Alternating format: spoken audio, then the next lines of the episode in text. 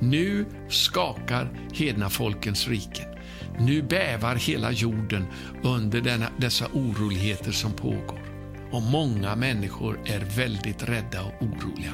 Men vi ska inte vara det. Vi ska ha vårt fokus. Vi ska ha vår blick vänd mot det som är där ovan, söka det som är där ovan, tänka på det som är där ovan för att kunna agera rätt i det som pågår här på jorden. Hallå, vi lever mitt uppe i detta just nu. Vi måste be om ett uppvaknande i församlingen inför det här.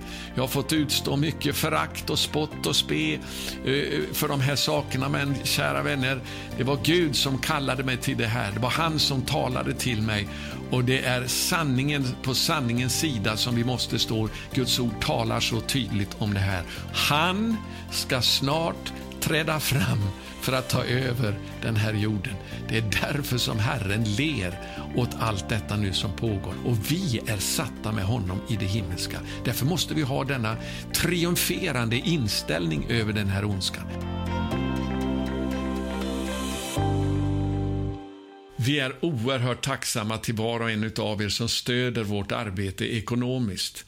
Bönerörelsen Norden 714 utökar nu sin verksamhet och vill du vara med att stödja oss i det här så kan du använda dig av någon av betalsätten du ser här i bilden. Gå till vår hemsida norden714.com där alla uppgifter finns om konton. Glöm inte också att prenumerera på våra budskap här på Youtube och tryck också på eh, symbolen med klockan så att du får ett meddelande när dessa videobudskap kommer ut. Kära bedjare, i den här videon så kommer jag att tala över ämnet läget just nu.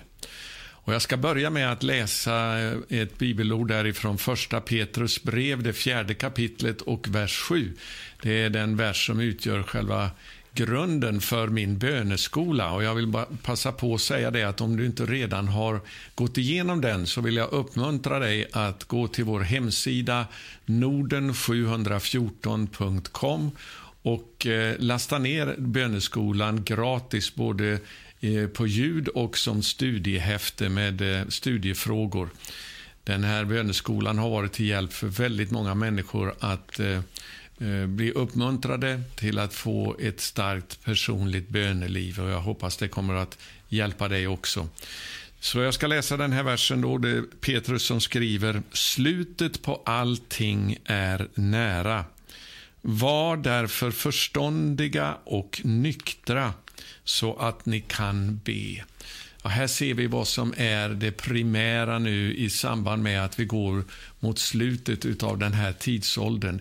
Det är att vi ser till att vi får tid till bön. Det är så lätt att vi fångas upp av det som händer runt omkring oss och det världsläge som nu eh, är Eh, som ju är väldigt allvarligt. Och det är vad jag vill säga också att eh, vi lever nu i oerhört både oroliga och allvarliga tider.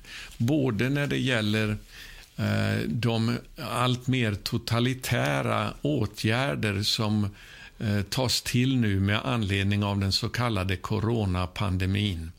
Det smyger sig på en allt mer utav kontroll över samhället och över varje individ i spåren utav den här eh, coronapandemin. Och det, här måste vi vara väldigt uppmärksamma på vad som sker.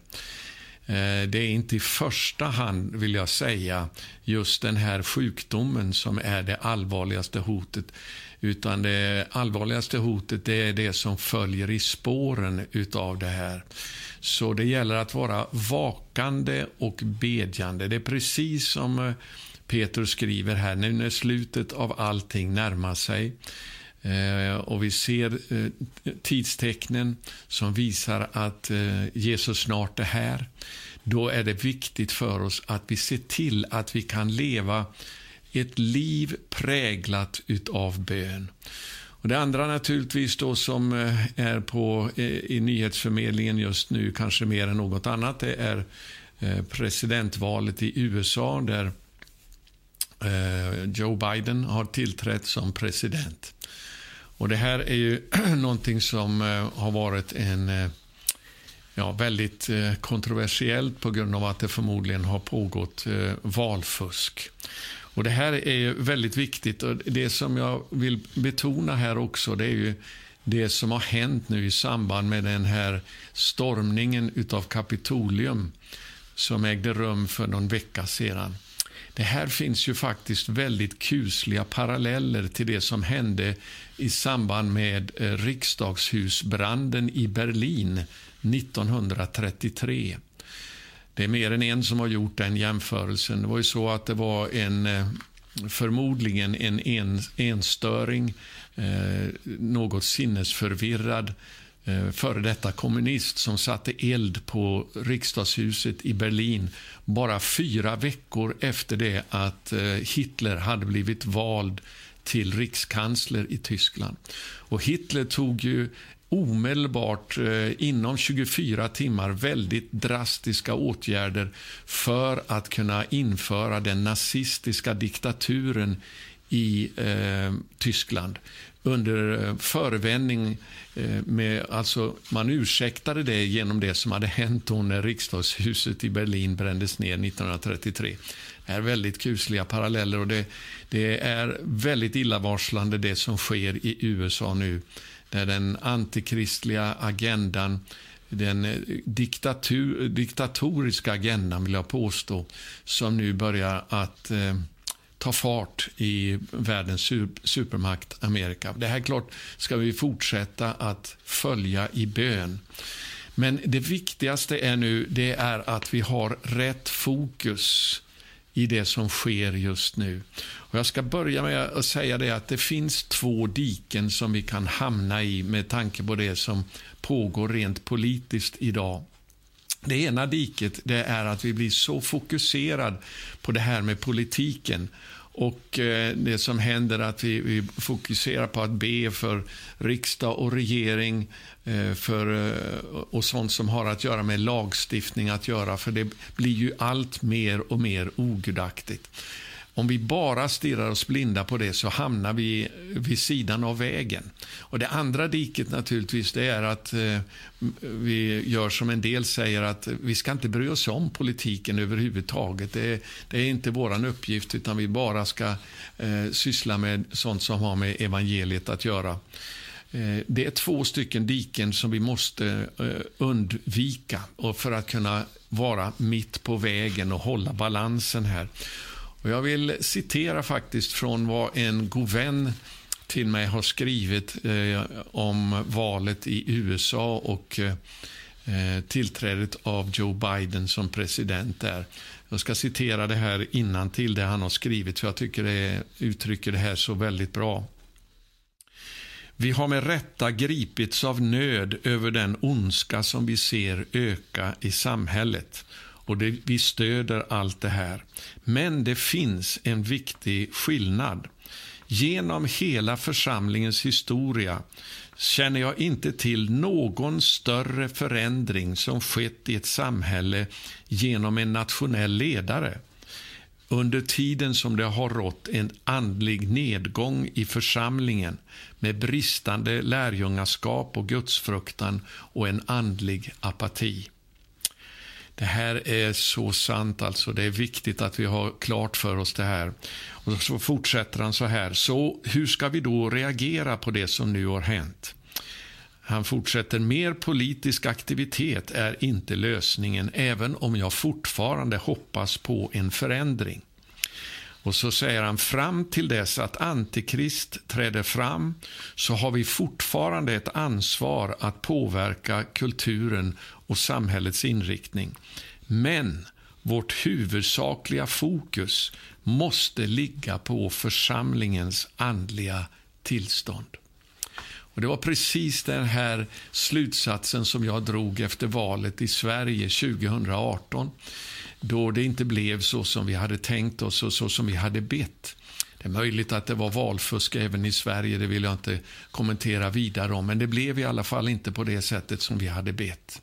Och Då slog det mig väldigt klart och tydligt att ska vi få se en förändring i Sverige, ska vi få se en förändring i de nordiska länderna, så måste vi vara villiga att ta den tuffa striden att be om församlingens upprättelse och eh, väckelse i våra länder.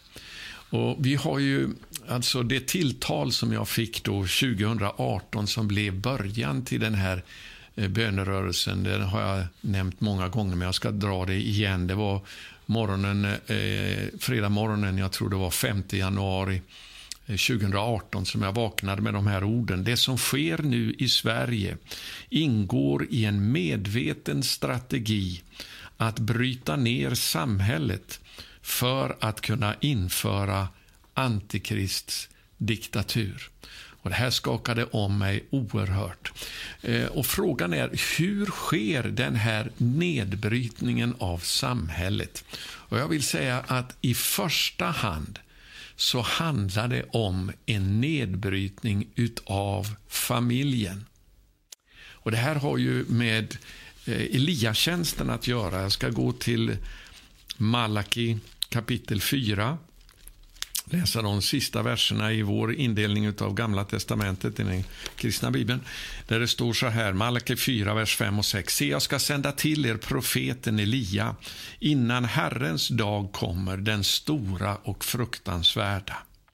Så står det i vers 6. Han skall vända fädernas hjärtan till barnen och barnens hjärtan till deras fäder. Det här har alltså med en upprättelse av familjen att göra. Och Jag har också talat om att det här handlar inte bara om den fysiska familjen utan också om Guds familj. Det har att göra med relationen mellan församlingen och Israel. Därför att Israel, det judiska folket, är våra andliga fäder. Det är därutifrån som församlingen har uppstått. Och Det gäller att komma i eh, en rätt relation till det judiska folket i den sista tiden därför att Jesus kommer tillbaka som judarnas konung och Messias. Och Därför så vill han förena både jude och hedning till ett under sitt herravälde.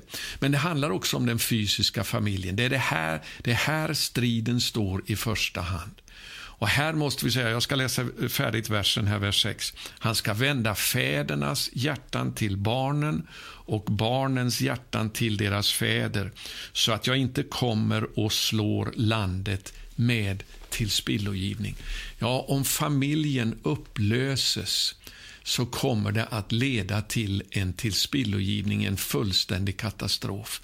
Och Det allvarliga är att här har Sverige och Nordens länder gått i bräschen för familjens upplösning på ett sånt kusligt sätt. Och Det har ju lett till den här genusförvirringen som eh, drivs fram här nu. Det är den främsta antikristliga stridslinjen det här handlar om. Det handlar om familjen.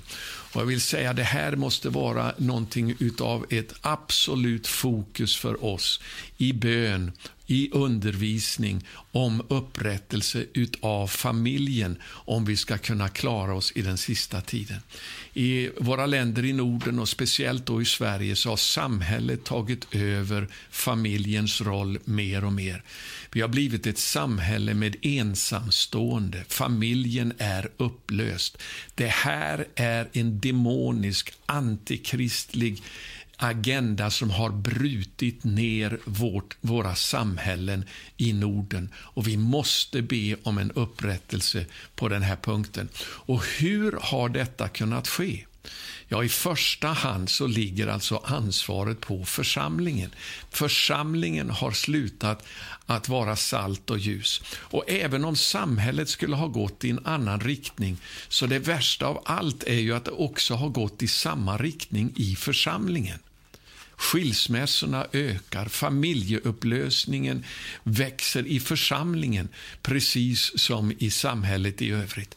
Det går nästan inte att bli Eh, att undervisa ifrån Guds ord om familj, om far och mor, om äktenskap enligt Guds förordning utan att bli eh, utsparkad ifrån de flesta kristna sammanhang.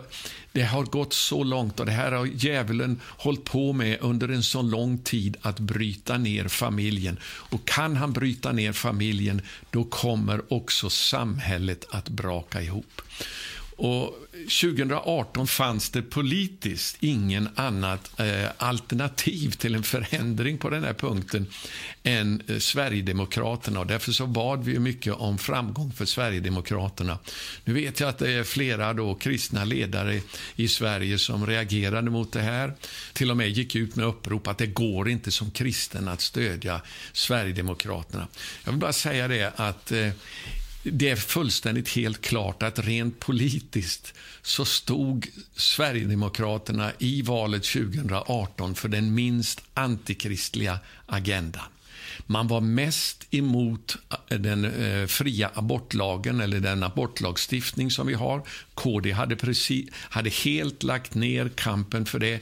Alltså att vända fädernas hjärtan till barnen, det har att kämpa för de ofödda eh, barnens rätt till liv. Ingen var villig att ta upp den kampen mer än SD.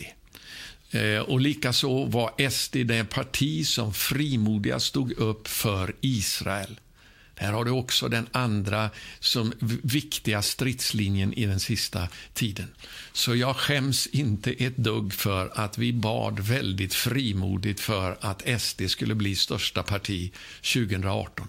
Men när, nu, när det nu inte blev så så eh, fick jag gå inför Herren och eh, det stod då väldigt klart att det enda sättet som vi kan få se en varaktig samhällsförändring, det är genom en förändring först i församlingen. Och när församlingen sover eh, och är så andligt blind som man har varit, åtminstone i Sverige, där man gick ut i ett upprop med nästan 400 pastorer som förklarade att det är omöjligt att som kristen rösta på SD. Ja, då har avfallet gått fruktansvärt långt. Och här gäller det nu att vi ber om en radikal förändring, ett andligt uppvaknande rejält. Idag, på grund av att kristna pastorer bojkottade SD, så har SD sedan 2018 lämnat flera av sina bibliska värderingar, vilket är tragiskt men fullt förståeligt. Men det måste alltså börja i församlingen. Börjar det inte där så kan du glömma att det ska kunna ske eh, en förändring i samhället. Så vi startade då den här bönerörelsen eh, utifrån löftet i Andra krönikeboken 7 och 14. Och eh, det kan ni ju alla utan till hoppas jag i det, vid det här laget och jag ska citera de välkända orden. Om mitt folk som är uppkallat efter mitt namn. Precis som det står eh, att vi är uppkallade efter hans namn. Den, kristna församlingen, vi har uppkallats efter hans namn. Eh, om vi alltså som är uppkallade efter hans namn ödmjukar sig och ber och söker mitt ansikte och omvänder sig från sina onda vägar då vill jag höra det från himmelen och förlåta deras synd och skaffa läkedom åt deras land. Så här finns då en strategi till förändring i fem stycken bönepunkter som vi har satt upp för den här bönerörelsen. Det börjar först med en ödmjukhet. En ödmjukhet både inför Gud och hans ord där vi helt böjer oss under det som Gud har sagt i sitt eget ord, men också en ödmjukhet inför varandra. Och Det här finns en sån hårdhet, så mycket förtal, så mycket splittring i eh, kristenheten idag.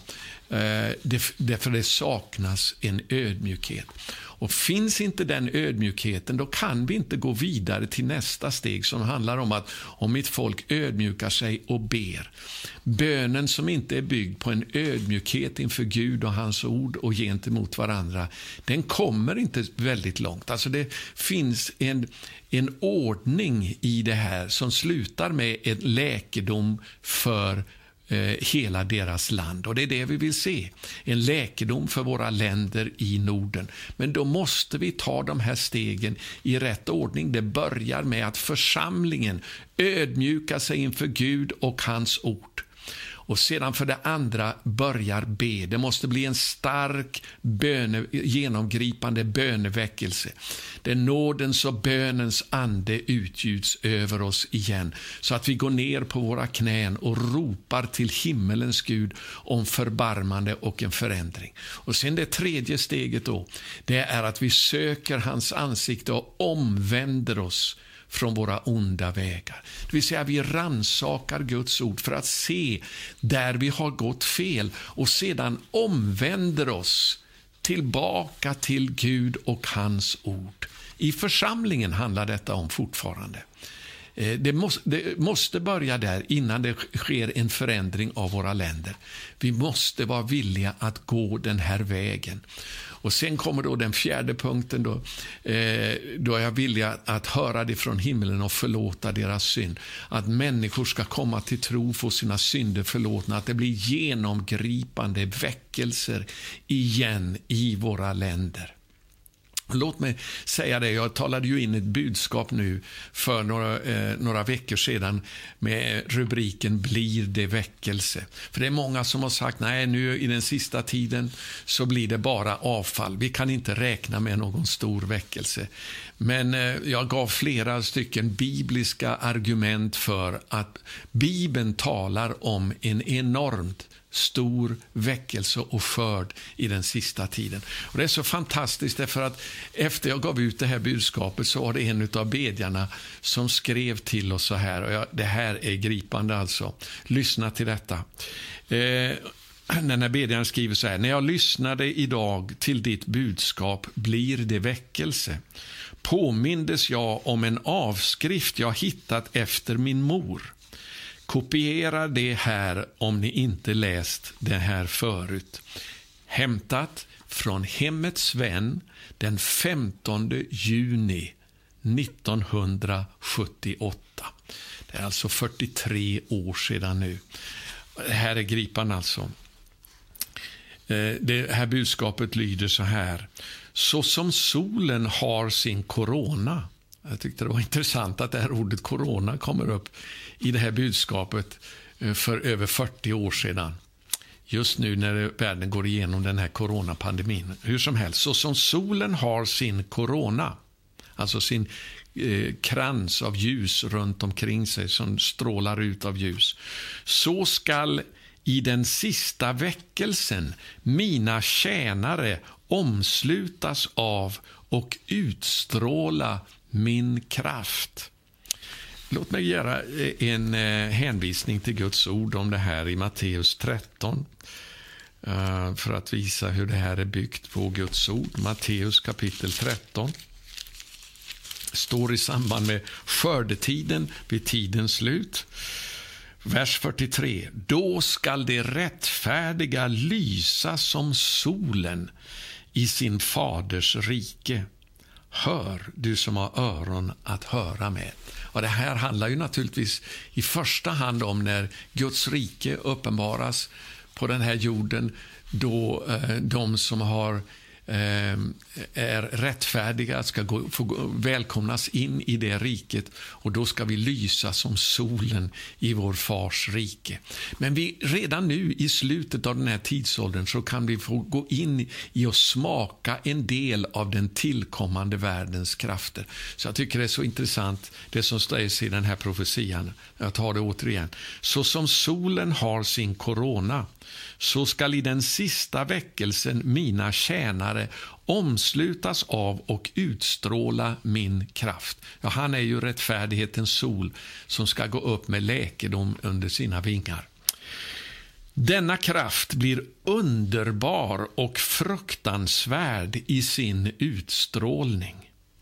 Den står emot eld och vatten. Den ger liv åt döda hälsa åt sjuka, ja, sådana ting som världen aldrig tidigare har skådat skall ske. Ting som det är omöjligt att tala till eder om. Det här är gammalsvenska nu för 43 år sedan. Och Jag vet inte hur gammalt budskapet var också eh, innan det skrevs ner i Hemmets vän 1978.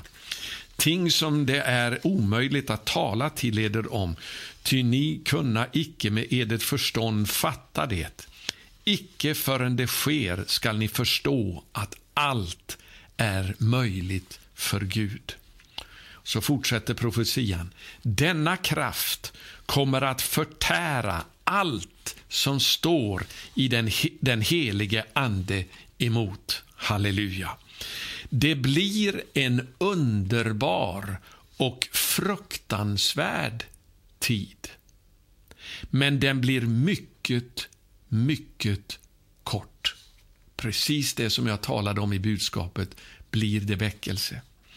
Försök inte att spörja hur kort, ty ni kunna icke fatta eller förstå mina obegränsade möjligheter, icke förrän ni ser det ske.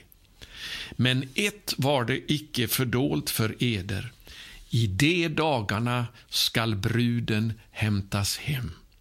Låter eder icke upptagas av onödigt spörjande, gör eder allenast redo. Ja, halleluja, den profetian uppmuntrade mig. Vilken bekräftelse utav det budskapet. Har du inte redan sett det, så se det eh, som finns på vår Youtube-kanal, på vår hemsida.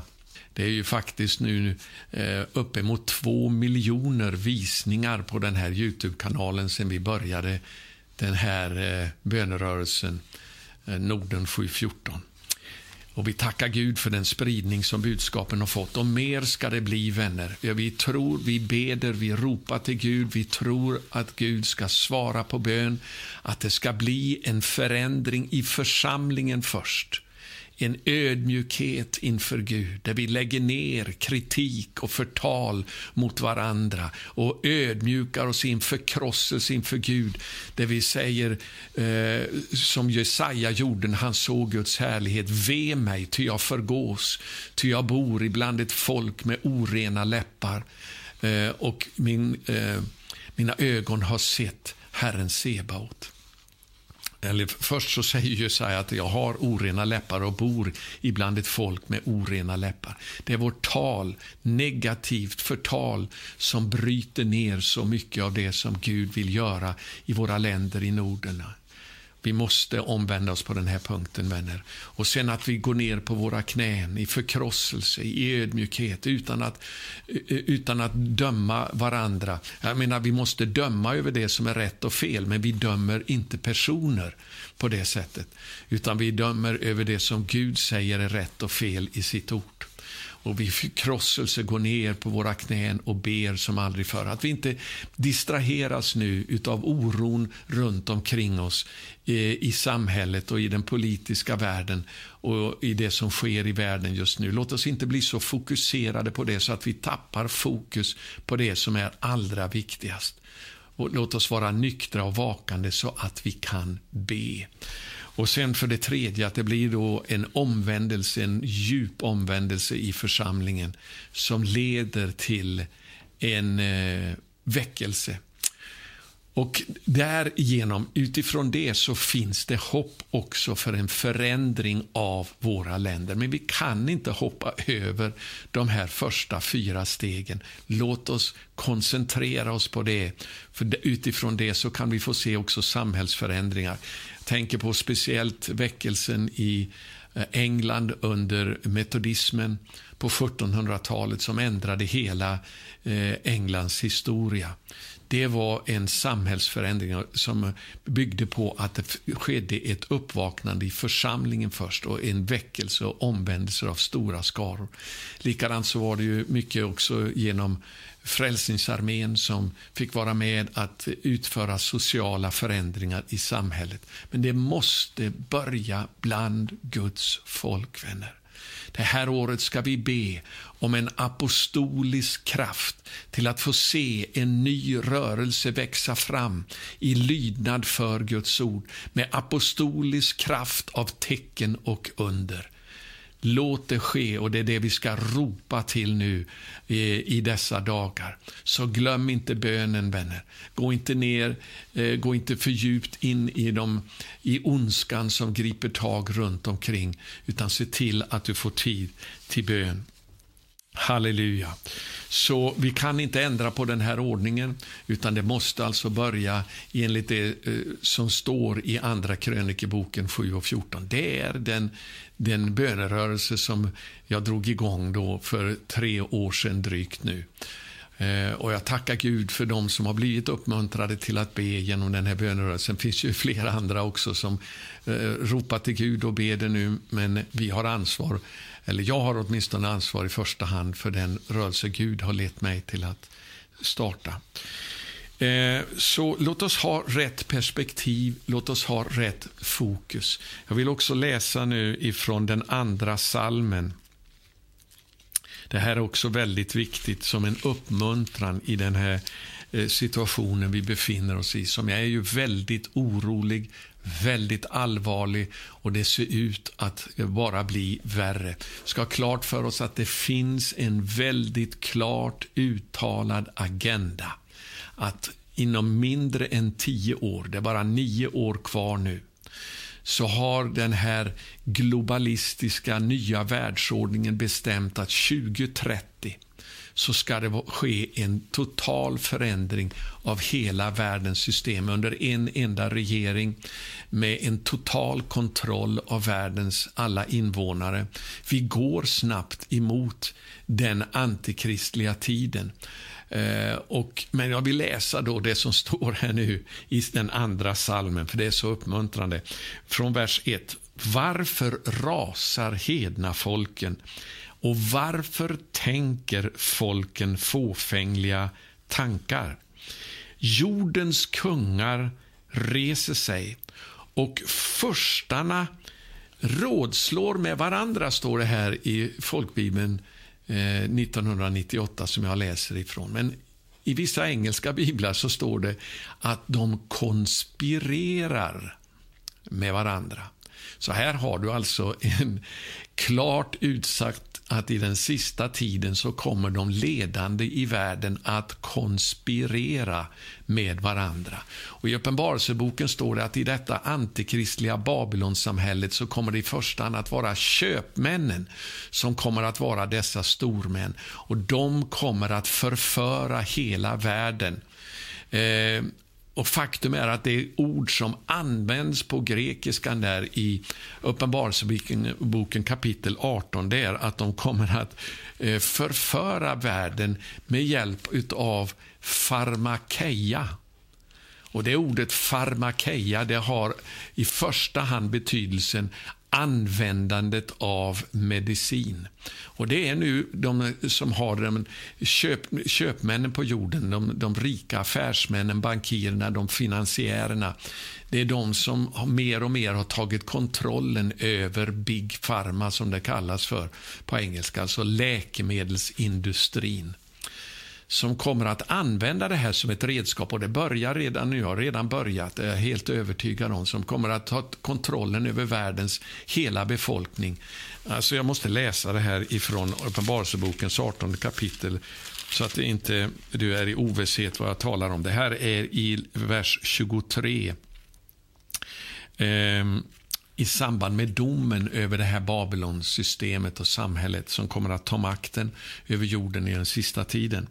Ingen lampas sken ska längre lysa i dig och ljudet från brud och brudgum ska aldrig mer höras i dig. Och så står det dina köpmän var jordens stormän. Precis det som vi ser hända just nu.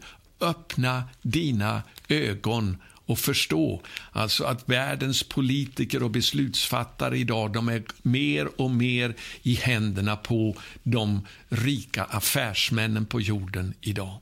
Det är de som kommer att vara jordens stormän i den sista tiden. Och så står det, ty genom din, alltså genom Babylonsamhället som styrs av dessa rika eh, köpmän, genom din svartkonst, på grekiska farmakeia, som betyder alltså i första hand användandet av medicin. Och nu har det ett helt nytt eh, eh, eh, läkemedel, om man nu får kalla det så, eller helt ny vaccineringstyp tagit fram mot det här med coronan, som aldrig har prövats förut som vaccin. Eh, man experimenterar nu och det är Alltså Guds ord som går i uppfyllelse, det profetiska ordet som går i uppfyllelse. I överförd bemärkelse så handlar det här då om trolldom också och svartkonst. Men i grunden eh, så betyder det grekiska ordet användandet av medicin. Så genom din eh, svartkonst, ditt användande av medicin, Big Pharma, blev alla folk vilseledda.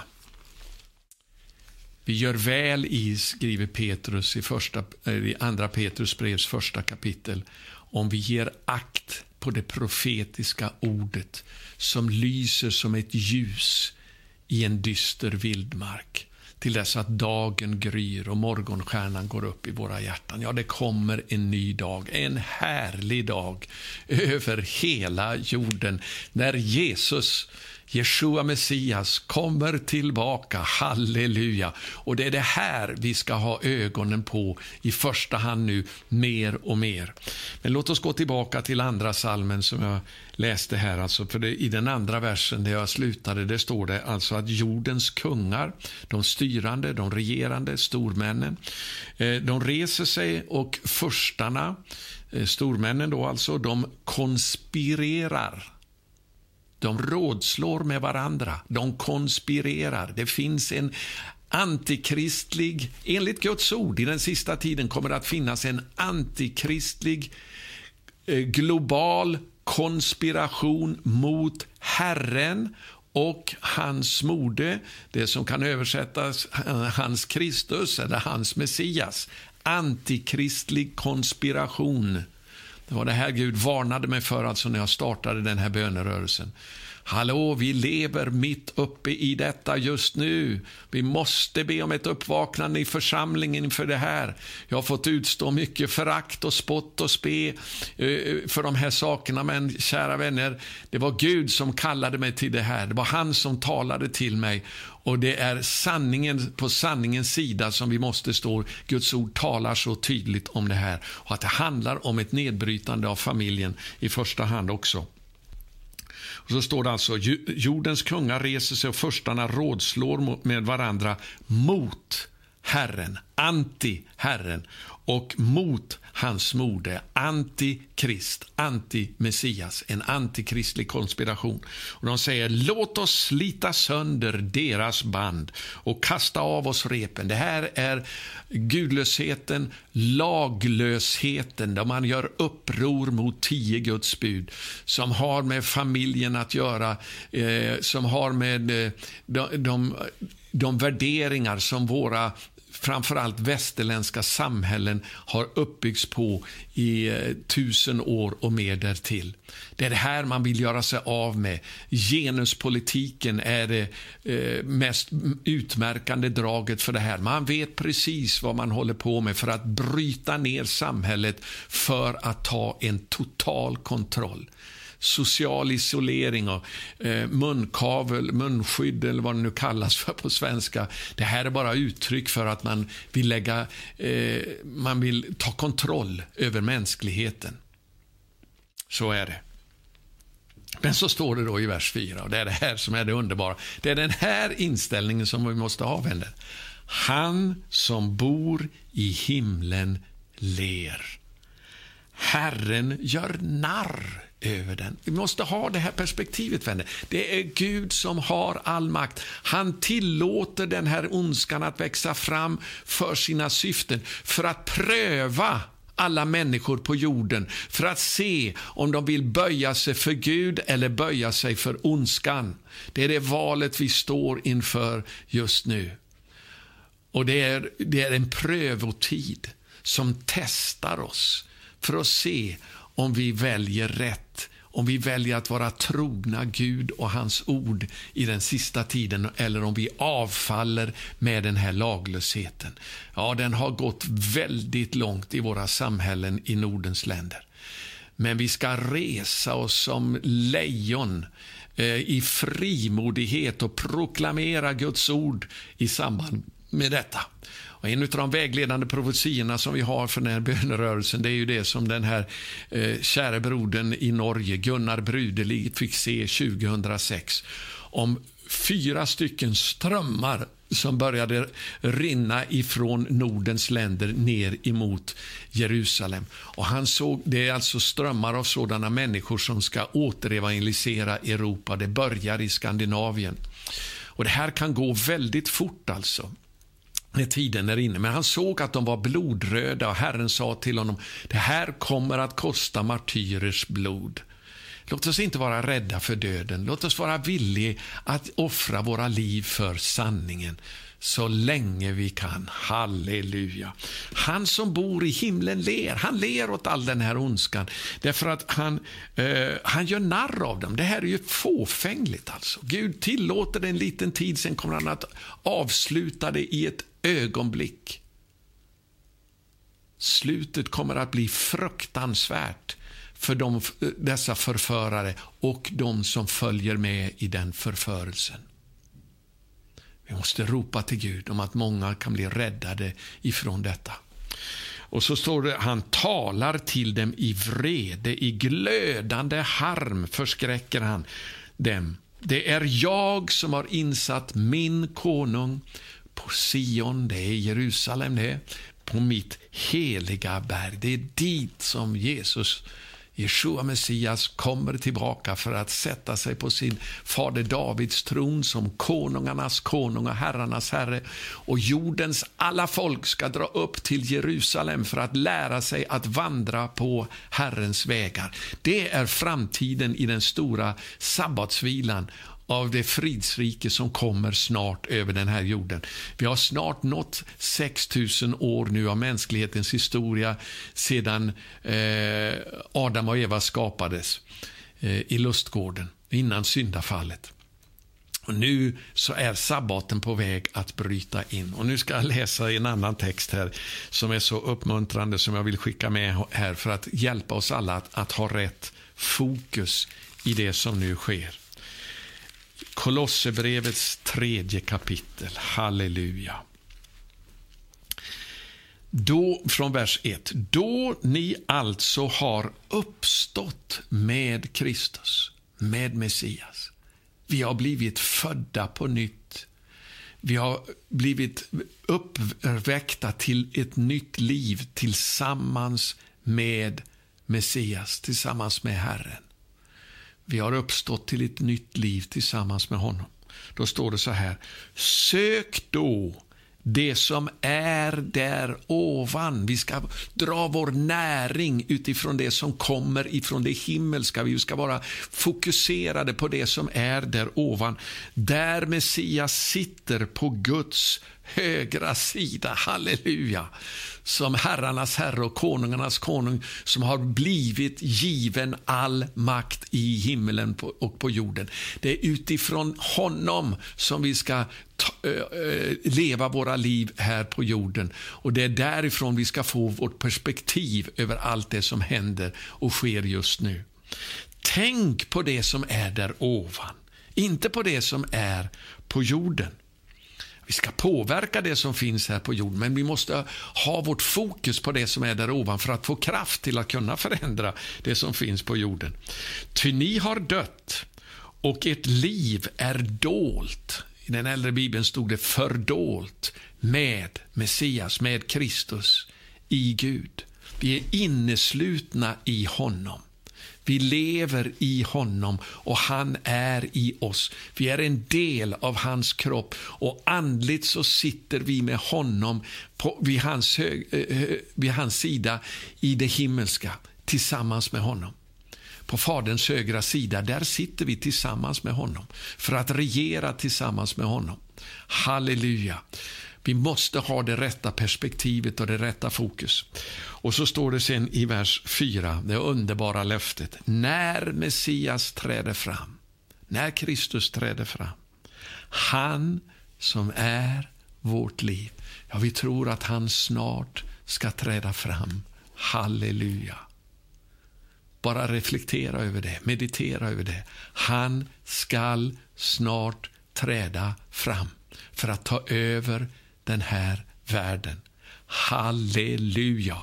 Han ska snart träda fram för att ta över den här jorden. Det är därför som Herren ler åt allt detta nu som pågår. Han som sitter i himlen, han ler. Och vi är satta med honom i det himmelska. Därför måste vi ha denna triumferande inställning över den här ondskan. Ja, vi ska kämpa mot den. Vi ska göra allt för att, eh, för att eh, kämpa emot den här ondskan, men vi gör det utifrån en segerposition, där vi redan har seger. Vi tillhör ett rike som inte är av den här världen. Och det är ett rike som är ett evigt rike, som aldrig någonsin kan bäva eller skaka. Nu skakar hedna folkens riken. Nu bävar hela jorden under denna, dessa oroligheter som pågår.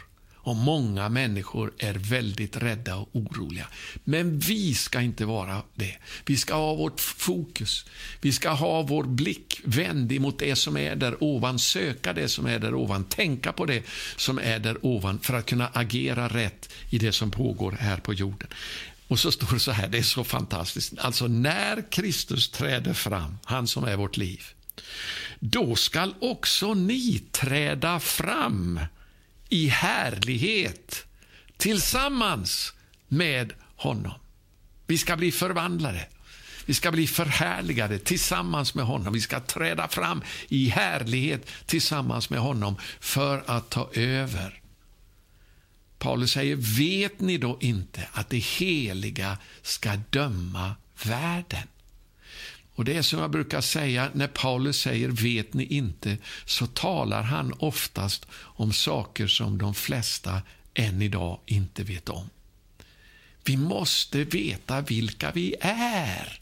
Att vi är födda på nytt in i ett rike som kommer att ta över och som aldrig någonsin kan bäva. Därför ska vi söka det som är där ovan, det som har med det riket att göra och dess kraft och dess resurser. Halleluja! Så att vi inte eh, tappar modet i den här tiden av omvälvningar. Psalm 91 är en verklighet i den här tiden. I många profeter så talar nu om att det kommer att bli en ny coronapandemi, covid-21. Det spelar ingen roll. Det finns fortfarande detta löfte Vänner, jag måste läsa psalm 91 som vi måste lära oss att leva i. Halleluja. Den som sitter under den Högstes beskydd. Ja, det är det himmelska. Vi har blivit satta i det himmelska i Messias Jeshua, i Kristus Jesus. Och vilar under den allsmäktiges skugga.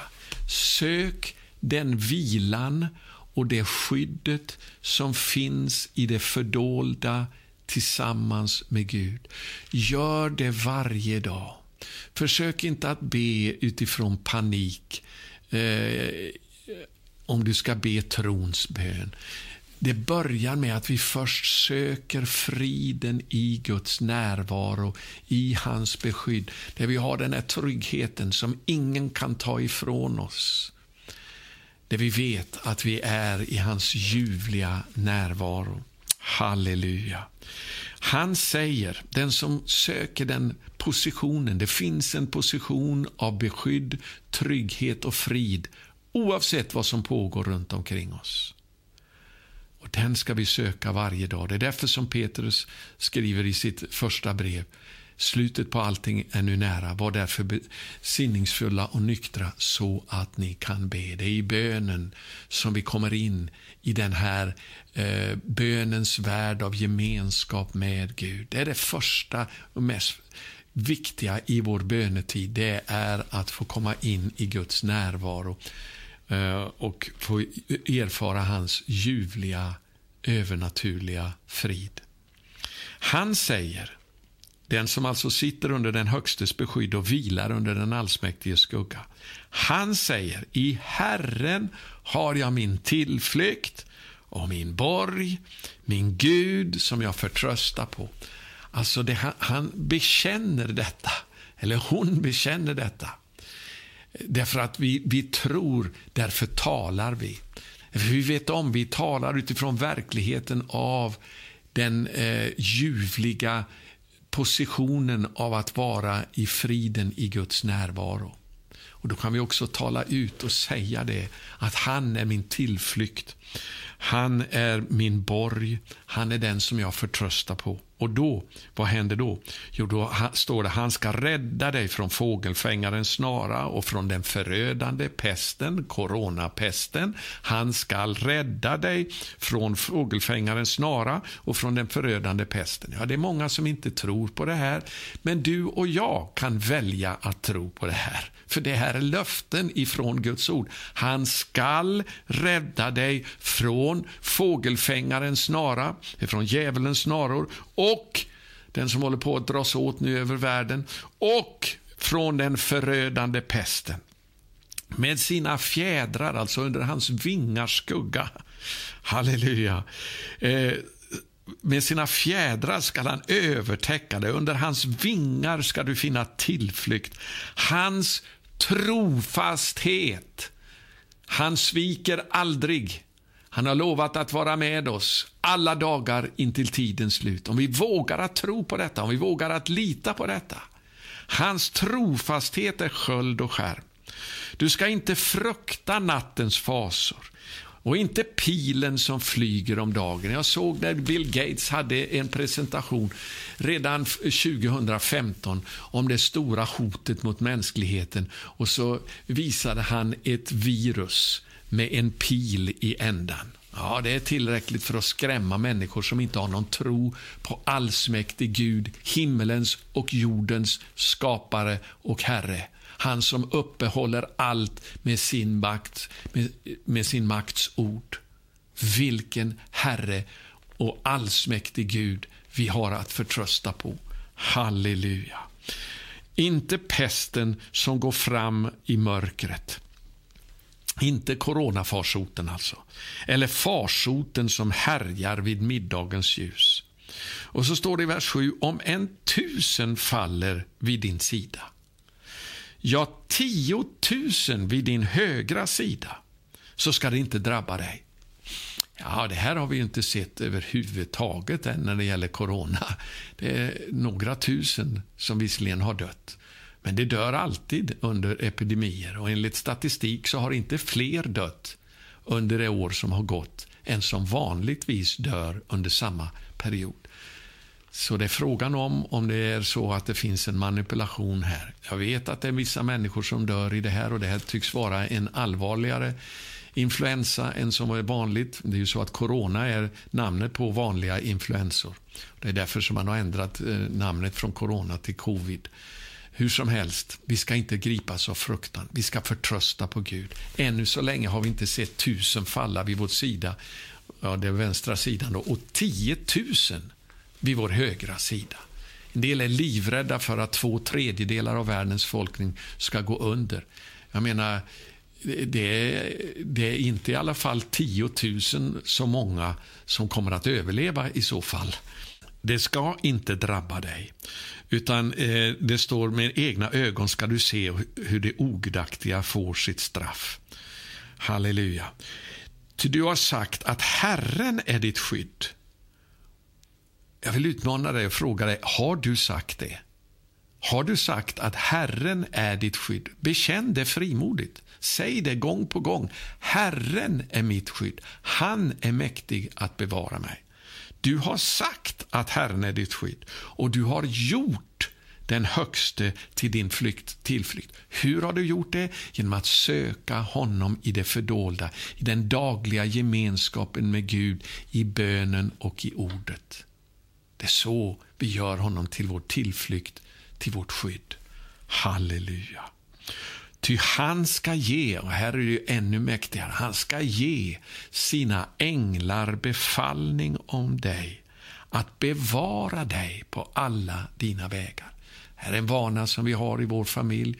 Vi ger oss aldrig ut utanför huset eh, utan att vi ber, Herre, jag ber att du ger dina änglar befallning om mig att bevara mig på alla mina vägar så att jag inte stöter min fot mot någon sten. Halleluja. Det ska bära dig på händerna, vers 12, så att du inte stöter din fot mot någon sten. Över lejon och huggormar skall du gå fram, du ska trampa ner unga lejon och drakar. Precis det som Jesus också lovade, att jag har gett er makt, Lukas 10 och 19, jag har gett er makt att trampa på ormar och skorpioner och att förtrampa all ovännens härsmakt. Och det ska inte kunna göra er någon skada. Det här handlar om demoniska krafter och makter eh, som kommer att släppas lös i den sista tiden som aldrig förr. Men vi har fått makt och auktoritet att förtrampa på det betyder inte att vi ska vara fokuserade på det, utan vi ska vara fokuserade på att våra namn är skrivna i Livets bok. För det var vad Jesus sa, gläder inte över det, utan gläder över att era namn är skrivna i Livets bok. Det är inte för att vi ska visa oss macho på något sätt och säga att jag är så stark och mäktig. Nej, vårt fokus är på att vara nära Herren, att bli lik honom. Och då kan vi trampa på ormar och skorpioner utan att det gör oss någon skada. Halleluja. Eh, och så står det, han håller mig kär. Ja, när vi älskar Herren, då har vi löftet, jag skall befria honom. Halleluja. Jag skall beskydda honom, ty han känner mitt namn. Vad är det? Namnet det talar om vem Gud är. Det handlar inte bara om att känna till att, hans, att namnet Jesus och kunna uttala det, utan veta vad det namnet står för, vem han är, att vi har lärt känna hans namn. Jag kommer ihåg när jag undervisade om det här för många år sedan på en plats i USA. Eh, och jag sa det att namnet Jesus, det är ingen trollformel på något sätt som man bara liksom uttalar så där i Jesu namn utan att veta vad det handlar om. Det är inget på det viset. På första bänk faktiskt, om jag inte har fel, möjligen andra bänk, så satt det en häxa. Och det var en manlig häxa. Och Den här mannen stirrade på mig därför att jag råkade fästa mina ögon på den här mannen utan att ha en aning om vem han var. Jag trodde han var en som var frälst och var med i den undervisningen som jag hade om bön. Men det visade sig efteråt att han var en häxa. Och Jag spände ögonen i honom och sa det här är ingen trollformel. Det här är att när vi har tro på det namnet genom att vi känner vem han är det är då vi kan använda det namnet i auktoritet. Den mannen kom fram och gav sitt liv till Jesus och blev frälst. Halleluja, när jag gav frälsningsinbjudan sedan. För han förstod att det fanns en makt som är större än häxkraft och trolldomskonster. Halleluja, när vi känner hans namn, när vi vet vem han är. Därför att hans namn det talar om vem han är. Allsmäktig Gud, evig fader, fridsförste. Allt det som han står för. Halleluja, prisa vår Herres namn. Ty han, jag ska beskydda honom, ty han känner mitt namn. Han ropar till mig och jag svarar honom. Halleluja, bönens möjlighet är, möjligheter är så stora. Jag är med honom i nöden, jag ska rädda honom och ge honom ära. Jag är med honom i nöden. Han överger oss inte när vi kommer i nöden. Inte ens i den sista stora nöden som kommer att gå fram över jorden. Och jag ska rädda honom och ge honom ära. Jag ska mätta honom med långt liv och låta honom se min frälsning. Och det är ju det eviga livet det handlar om. Så vad är det vi som gäller just nu? Vad är, det, vad är läget just nu? Läget just nu det är att fokusera på Jesus, att fokusera på det som är där ovan, att söka honom i bönen och i ordet, att lära oss att bli en övervinnare mitt i dessa oroliga tider, att lära oss att leva i psalm 91. Och utifrån den positionen så kan vi gå in i vår prästtjänst som förebedjare och be enligt det mönster som Gud har ut, eh, visat oss i sitt ord. Andra krönikeboken 7 och 14.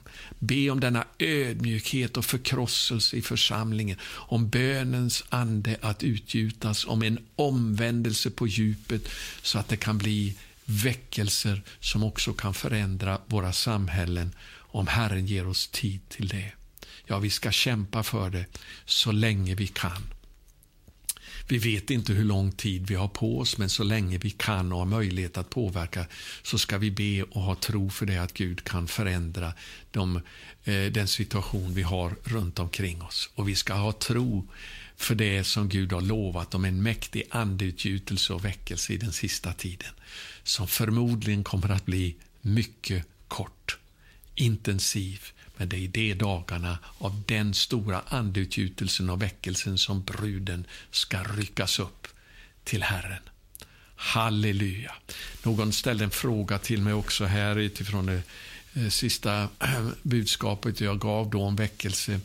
Eh, en del talar om att eh, Jesus kan komma när som helst och att vi måste vara redo för det. Andra säger att först måste Matteus 24 och 14 uppfyllas där det står att detta evangelium om riket måste först predikas till ett vittnesbörd för alla folk och sedan ska slutet komma.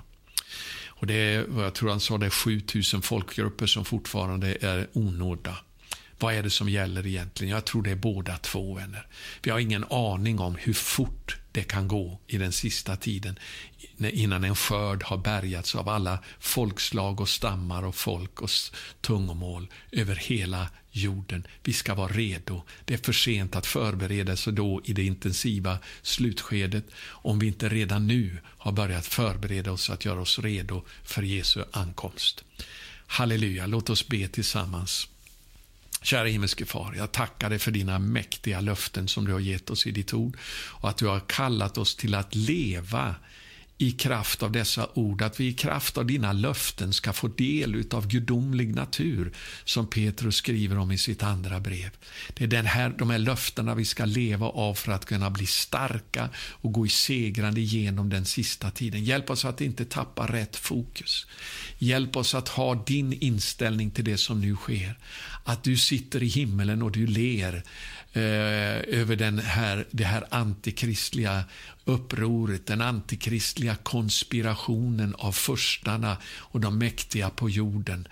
Du ska döma detta hårt när din tid är inne. Men vi ber att vi ska få rädda många ifrån djävulens garn, att vi ska få se en mäktig slutväckelse i den sista tiden, då en stor skörd ska bärgas för, bärgas för ditt rike. Och jag ber dig nu för var och en av bedjarna i Norden 7.14. Herre, förnya bönekallelsen. Förnya kärleken i gemenskap, till gemenskap med dig, att umgås med dig. Som det står, du står vid dörren och klappar, om någon lyssnar till min röst och upplåter dörren så ska jag gå in till honom och hålla måltid med honom och han med mig. Att ha gemenskap, den förtroliga gemenskapen då du delar eh, din gemenskap med oss mitt i den oro som finns runt omkring. Tack för de oändliga stora löftena som finns bara i, i psalm 91 som vi har fått eh, tala om här idag. Herre, hjälp oss att vara fokuserade på det som finns där ovan, inte på det som är här nere på jorden. Vi, har, vi tillhör ett rike som aldrig kan bäva och som inte är av denna värld, men som kommer att ta över denna värld när du kommer. Jag ber om din välsignelse över varje bedjare i Norden 714. Låt bönens ande utgjutas över allt fler som eh, finner sin glädje i gemenskapen med dig i bön. Välsigna varje bönehus som har eh, uppstått genom den här bönerörelsen runt om. Och låt oss få se under detta år en apostolisk kraft. Herre, ge oss förlösas, ge oss nåd och apostlämbete att resa upp din församling i härlighet i den sista tiden. Tack för att vi får hjälpas åt att bedja för detta. Jeshua, Jesu välsignade underbara, mäktiga namn. Amen. Gud välsigne dig.